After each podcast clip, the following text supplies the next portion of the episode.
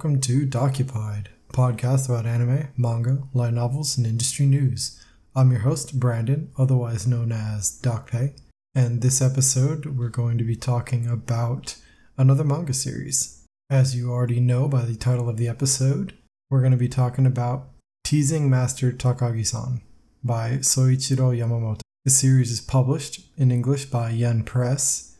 There are currently nine volumes released. The 10th is due out on November 17th. The series is ongoing in Japanese. I believe they have 14 volumes or so released so far. And there are actually two spin off manga series for this. And I'll get into that later and what they are, but there's actually quite a bit of content. So I'll kind of start off by saying that my initial exposure to this series was actually long before the anime. Um, I've been following this author for a while. Soichiro Yamamoto has not many works to his name, but quite a few that I very much enjoy.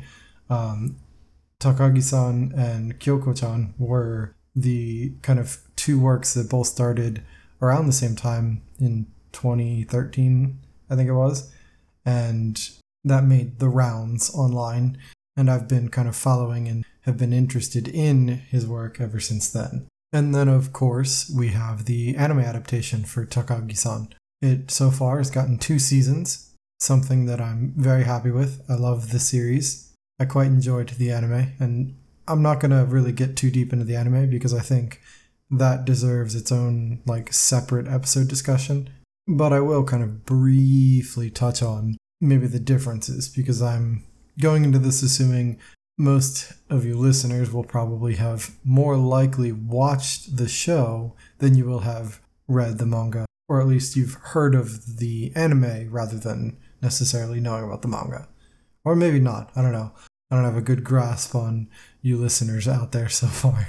Anyway, this series, Teasing Master Takagi san, and for a small little tangent here, I don't know why they bothered to include the san in the title. Like, why didn't they just call it Teasing Master Takagi? Why add the san? And I'm specifically mean for the English version. I, I just don't get why that was necessary. Anyway, tangent aside, this series is a slice of life romantic comedy. Pretty straightforward. It's not anything incredibly revolutionary, but I think it is adorable and incredibly well done. I love the characters. I think the story and the like chapters are very funny and endearing. And at least to me, it's just very, very enjoyable, very lighthearted, funny. Overall, just a, a really great series to read. The setup for the story is essentially that our two main characters, Nishikata and Takagi, are in middle school. They sit next to each other in class, and Takagi is clearly in love with Nishikata and loves to tease him. And so Nishikata generally attempts to plan his revenge and get back at her with some prank. But ultimately, pretty much he always fails because Takagi reads him like a fucking book. And it's adorable and funny and you know, he clearly likes her. There's a it's a very mutual fun going on. Like especially as chapters kind of go on, it shows how much he kind of values their their like time and friendship and the things that they're doing, even if they make him embarrassed as a, you know, middle schooler. This series is in no way a drama in that respect, so don't expect other characters to come in and try and like worm their way into this or, you know, confess to one of the characters and create some weird love triangle story. This ain't that. Nishikata and Takagi are OTP. This is set in stone, firm. Nothing's going to change that.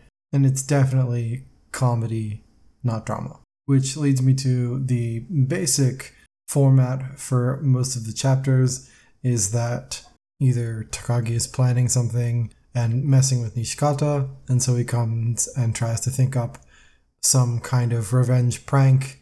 And the chapter could either be him trying to pull off a revenge prank or him being teased. Occasionally, there are like in world story events that happen, you know, like a festival, a school event, gym. There's something that's going on that frames it. But overall, the, the main story is just that Takagi and Nishikata go back and forth in this kind of clear, like young, I don't really know other way to express this love for you kind of relationship.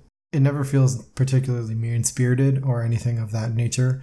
It's all very light, light-hearted. It's not bullying or anything of that nature. Generally, Takagi's end goal is to simply fluster him, make him, you know, blush or his face red or make him kind of feel embarrassed or get him to like say or do something before he realizes that he's like before he realizes that the, the thing he's saying or doing can be interpreted in a way that sounds like he likes her or something you know ridiculous like that there are um, a number of actually fairly like tender romantic moments between the two of them where it's clear that they really just enjoy spending time with each other. You know sometimes there really just aren't any pranks or any there isn't any teasing going on. They just play a little more into the romantic half than the comedy half.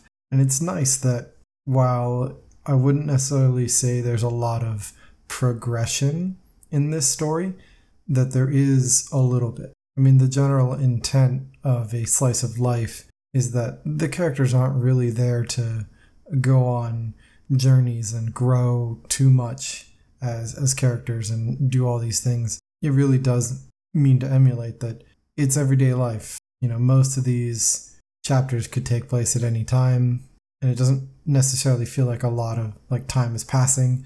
Although in the story, you know, the seasons do pass and things like that. All of that mainly is just to facilitate the fact that, you know, we get summer episodes, we get I was going to say summer episodes.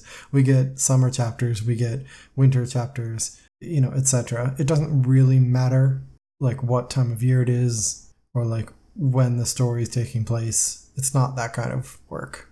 It, it actually feels very similar to the series I talked about last week, Saint Young Men, but that's just because that's how slice of life manga are. That's how they're meant to be so this isn't the rom- kind of romance where you're going in expecting, you know, a big confession scene a couple volumes in and they start dating. It's not like that. That's not to say, you know, whenever they wrap up this manga that they will go ahead and do those things, but the premise and kind of main crux of this story, as it were, doesn't require that kind of development. In terms of art, I'd say that it's pretty clear over the course of, you know, the first couple of volumes, but looking from volume one to volume nine that we have in English so far, that the art has definitely improved, but it's also very much kind of solidified. I've always liked the artwork. The paneling is also very straightforward, I'd say, quite simple. Generally, things are told in, in boxes. There's an easy flow to reading. It doesn't really require, you know, big, complicated paneling. Most of the time in the artwork, backgrounds are, you know, neighborhood, school, in, inside their houses, um, you know, walking through kind of the small town area they live in. There is quite a bit of like simple backgrounds that you see, but it's nothing, it's not like you're staring at like blank white voids or anything like that throughout the manga. And I think for a nice, like, slice of life romantic comedy like this, it's quite fitting. You know, it really does have that, like, Yotsuba vibe where you just get to see as the characters walk around where they live, you know, where they where they go to school, where they hang out, things like that. I wouldn't go into this expecting like big bombastic, you know, crazy artwork or anything like that. But I think the characters are are quite adorable. I mean, Takagi-san herself is is very cute, expressive. Like all the characters have a pretty wide range of expressions, and that's I don't want to say half the comedy, but that's a a good chunk of the comedy is their reactions. The author loves to, you know, zoom in and, and really go in depth on how Nishikata, you know, is reacting to everything that Takagi does, or you get to see, you know, Takagi smirks or her, you know, blushing a lot of her laughing, obviously. And I'd almost say that may even be one of this manga's kind of specialties is the work on like facial expressions. It's just very well done. The character designs definitely kind of evolve. I'd, I'd say simplify a little, but they definitely become more cohesive as the volumes like progress.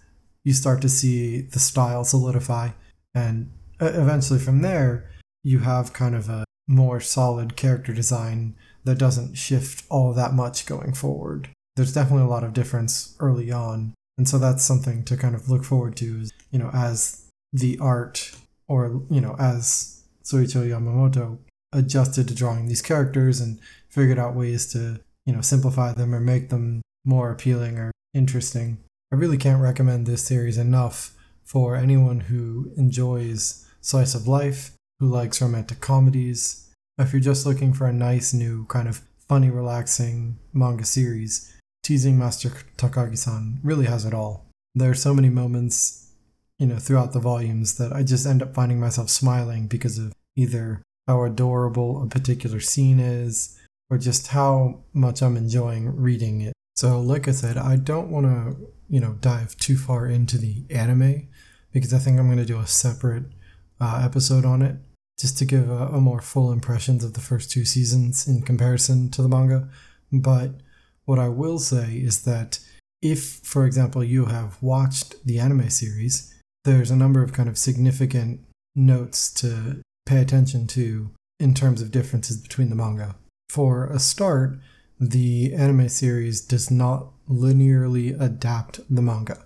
It's not going chapter by chapter, volume by volume. And this is by the very nature of the work, like I mentioned, as a slice of life, where realistically you could jump in and read any chapter, and it doesn't really matter what order you do end up reading them in, because it's not an ongoing, like, linear story necessarily. There are elements of, like, overarching developments, namely in that as the volumes go on, Nishikata starts to kind of accept that, you know, hey, maybe I do like this Takagi girl, and that starts to color some of his, you know, pranks or reactions a little bit.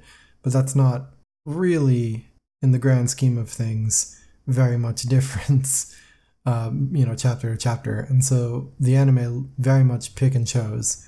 The first two seasons covered kind of a random slew of chapters from the first 11 volumes or so. So there is still content that was animated beyond what we have released in English so far.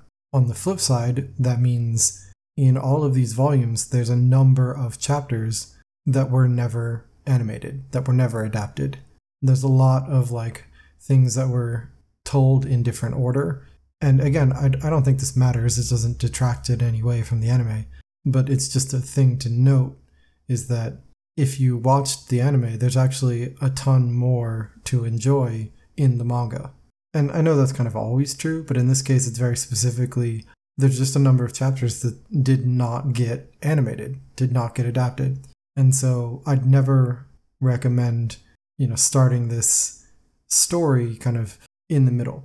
And, you know, I'd never do that anyway. I'm, I'm always the type that says if you've watched the anime and you want to read the manga, always start from volume one. And I say the same thing about light novels.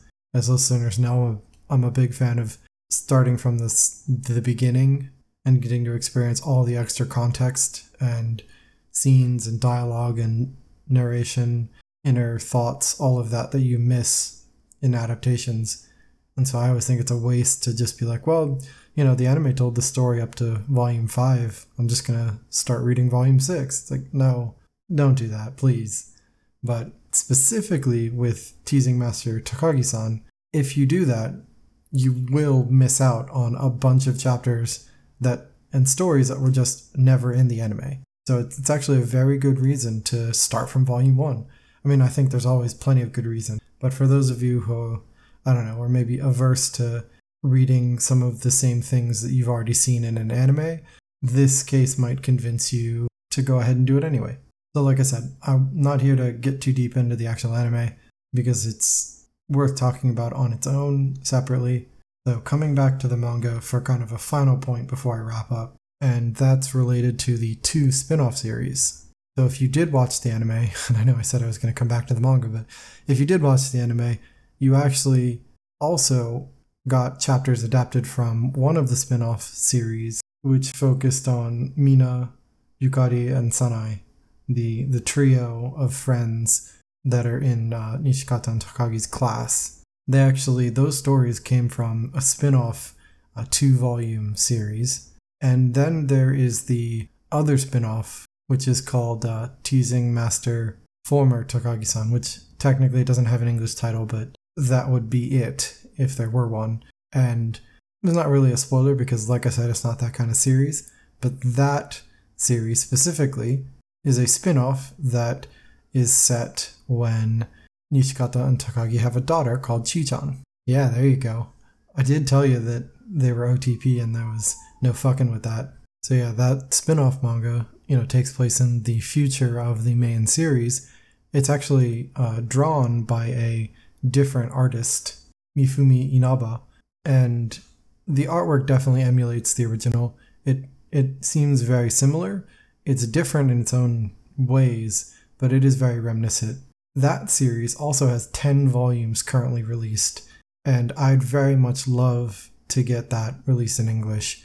I follow the artist on Twitter for both the original and the spin off. Uh, so Soichiro Yamamoto and Mifumi Inaba, and I love seeing them post art for their series. And because um, the spin off series, I believe, gets chapters released online that you can read, I've, I've read a number of them. And I always love seeing, you know, when the artist posts, you know, a new bit of artwork to announce that the new chapter's going up. But anyway, yeah, so that's the spin off. I'd love to get that released in English. It has the same great, you know, tone and feeling of the original, but this time it's them as adults with a with a child Chi-chan, and she has her own kind of energy and story and brings her own flair to the teasing. But I think that's going to wrap me up for this episode's recommendation. Once again, that's Teasing Master Takagi-san by Soichiro Yamamoto, published in English by Yen Press. There are nine volumes currently released, and the 10th is due out on November 17th. You can pick it up digitally or physically, however you prefer. But definitely go read this story. It's adorable, it's hilarious. At times, it's heartwarming, and at least for me, a very funny series. Plus, the more people that support this, the more incentive there is to license the spin offs. So go, go, go, go, go. Go buy and read this manga series. Thanks for listening. Follow my Twitter, I am Dokupe for updates. And please, if you liked Dokupied, leave a review wherever you listen to your podcasts. Every little bit helps and helps other people find the show. I'll catch you next time.